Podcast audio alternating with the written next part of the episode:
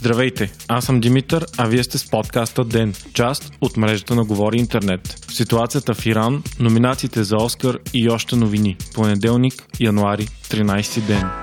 Въпреки първоначалната информация, че става въпрос за техническа грешка, която съобщихме и ние в ден, тази събота Иран призна, че катастрофирали украински самолет е бил свален от ракета. Първоначално страната категорично отричаше обвиненията, но разузнавателни данни на няколко правителства я накараха да признае. Напомняме, че миналата седмица самолет на украинските авиолинии се разби малко след излитането си от летището в Техеран. Полетът му е бил към Киев загинаха всички 176 пътници и членове на екипажа. Въпреки че черните кутии бяха намерени в началото, Иран отказваше да ги предаде, а имаше данни, че булдозери са били изпратени да залечат уликите от катастрофата, преди да бъдат изпратени международни експерти, съобщава BBC. Инцидентът стана часове след като Иран изстреля ракети по военни бази на САЩ в Ирак. Авиационните експерти поставиха под съмнение твърденията на иранските държавни медии, че катастрофата вероятно е била причинена от пожар на двигателя. Търговските самолети самолети са проектирани така, че да могат да издържат като цяло на отказал двигател и да кацнат безопасно. След международен натиск, президентът на Иран Хасан Рухани определи катастрофата като непростима грешка. В първоначалното изявление иранците твърдят, че самолетът е бил свален от ракета Земя-въздух. Това е станало заради човешка грешка, след като самолетът е летял близо до чувствителен обект, принадлежащ на иранският революционен гвардейски корпус. Поради напрежението между САЩ и Иран, армията е била в пълна бойна готовност, защото очаква ответна реакция от страна на САЩ. Иранският оператор, отговорен за свалянето на самолета, твърди, че е помислил, че това е крилата ракета. От военната база се опитали да установят комуникация, изчакали са 10 секунди и след това са стреляли, твърди BBC, позовавайки се на официални ирански източници. Напомняме, че до ескалацията на напрежението между САЩ и Иран се стигна след като по нареждане на Доналд Тръмп беше убит Касем Сулеймани, смятан за един от най-важните ирански генерали и отговорник за множество ирански операции извън граница. Последва ирански ракетен удар по американски цели в Ирак, при които нямаше загинали загинали. Малко по-късно пък стана ясно и за катастрофиралия самолет на украинските авиолинии. След признанието за сваления самолет, през да стартира вълна от протести в Техеран против управлението на страната, съобщава Reuters. Хиляди протестиращи изразиха гнева си и поискаха оставката на върховния лидер на страната, Али Хаменей. В Твитър разпространиха множество клипове, на които се вижда как иранските сили за сигурност разпръскват протестиращите с сълзотворен газ. Гражданите на страната приемат катастрофата като национална трагедия. Иранската телевизия Прес ТВ информира, че 147 от 176 пътници на самолета са иранци, докато канадското правителство съобщава, че 57 от загиналите са канадци. Тази разлика може би идва от факта, че Иран не признава двойно гражданство, което може би много от пътниците на самолета с ирански происход са имали.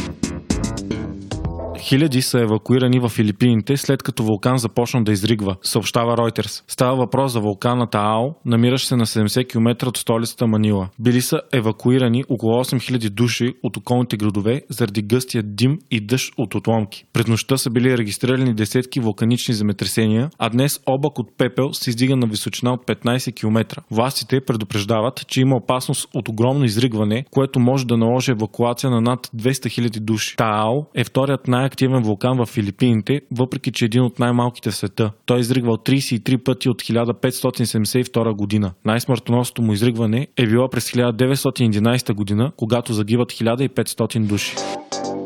Френското правителство отстъпи пред протестиращите и отложи някои сегменти от спорната пенсионна реформа, съобщава Свободна Европа. Премиерът Едуард Филип заяви, че е склонен да отегли предложението за увеличаване на възрастта за пенсиониране от 62 до 64 години. Това обаче не означава пълно отегляне на предложенията за реформа. Затова и за сега не е обявено прекратяване на стачката. Президентът Емануел Макрон определи стъпката като конструктивен компромис. Плановете за пенсионната реформа на правителството беше да отмени сега съществуващите съществуващите във Франция 42 пенсионни режима и да създаде единна система, базирана на точки. Тя оставаше възможността за пенсиониране на 62 години, но също по-ниска пенсия. Минималната пенсия при пълен трудов стаж пък беше определена на 1000 евро на месец. Предложенията обаче предизвикаха масови протести и десетки хиляди работници излизат на улицата от повече от месец. Това води до нарушаване на графика на градския транспорт и затруднената работа на множество институции. Минималната възраст за пенсиониране във Франция е една от най-низките в развитите страни страни. През ноември доклад, поръчан от Едуард Филип, стигна до заключението, че при съществуващата система пенсионният дефицит на страната може да достигне до 17,2 милиарда евро до 2025 година. Страната харчи около 14% от БВП-то си за пенсии.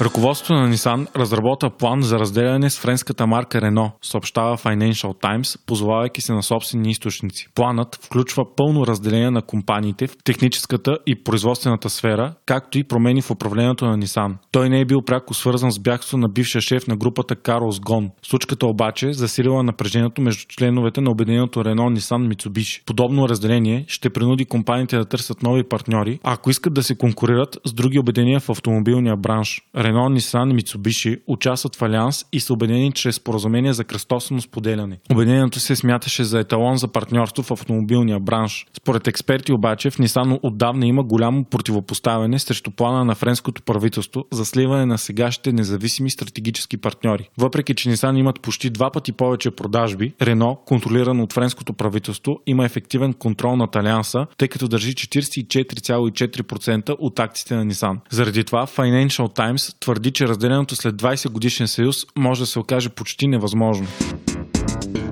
Въпреки големите шансове и надежди, филмът на Теодор Ушев и Георги Господинов «Физика на тъгата» не беше номиниран за Оскар. Филмът, рисуван по уникална технология и базиран на романа на българския писател, беше в краткия списък от 10 късометражни анимирани филма на Филмовата академия на Съединените Американски щати. Множество критици го определяха като един от най-добрите в жанра за изминалата година. Филмът е дълъг 27 минути и е озвучен от Росив и Доналд Съдерланд. Това е второто успешно сътрудничество между Ушев и Господинов след номинацията през 2017 за Оскар на Сляпата Вайша. Междувременно излязоха и другите финалисти на наградите Оскар. Филмът Жокера поведе с невероятните 11 номинации. Ирландецът на Скорсезе и имало едно време в Холивуд на Тарантино, както и 1917 на Сам Мендес имат по 10 номинации. За най-добър филм на годината пък ще се борят Фор срещу Ферари, Ирландецът, Джоджо Заекът, Жокера, Малки жени, 1917 имало едно време в Холивуд, Брачна история и Паразит. За наградата най-добър актьор ще спорят Антонио Бандерас, Леонардо Ди Каприо, Адам Драйвер, Хоакин Феникс и Джонатан Прайс. За най-добра актриса пък са номинирани Синтия Риво, Скарлет Йохансон, Сърша Ронан, Чарли Стерон и Рене Зелуегер. Особено интересна обаче е категорията за поддържаща мъжка роля, в която ще се борят някои от най-големите живи легенди на киното. Том Ханкс, Джо Пеши, Брат Пит, Ал Пачино и Антони Хопкинс.